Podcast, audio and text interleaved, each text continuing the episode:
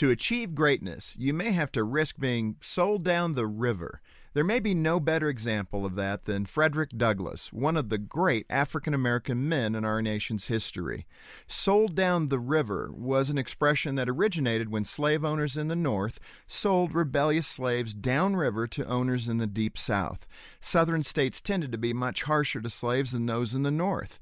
For many slaves, being sold down the river was a death sentence, and attempting an escape was often considered too great a risk.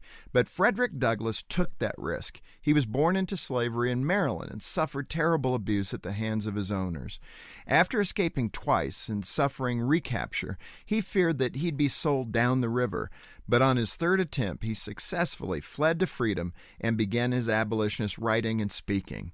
Douglass became such a renowned writer and speaker, he was asked to serve as one of President Lincoln's advisors.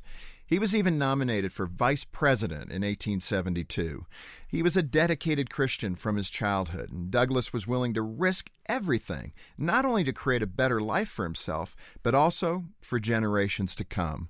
What's your greatest fear? Whatever it is, perhaps it's time you took a risk to overcome it. It takes courage to create a better life for you and your family. Anything worthwhile usually does. For more to help you thrive, visit FocusOnTheFamily.com. I'm Jim Daly.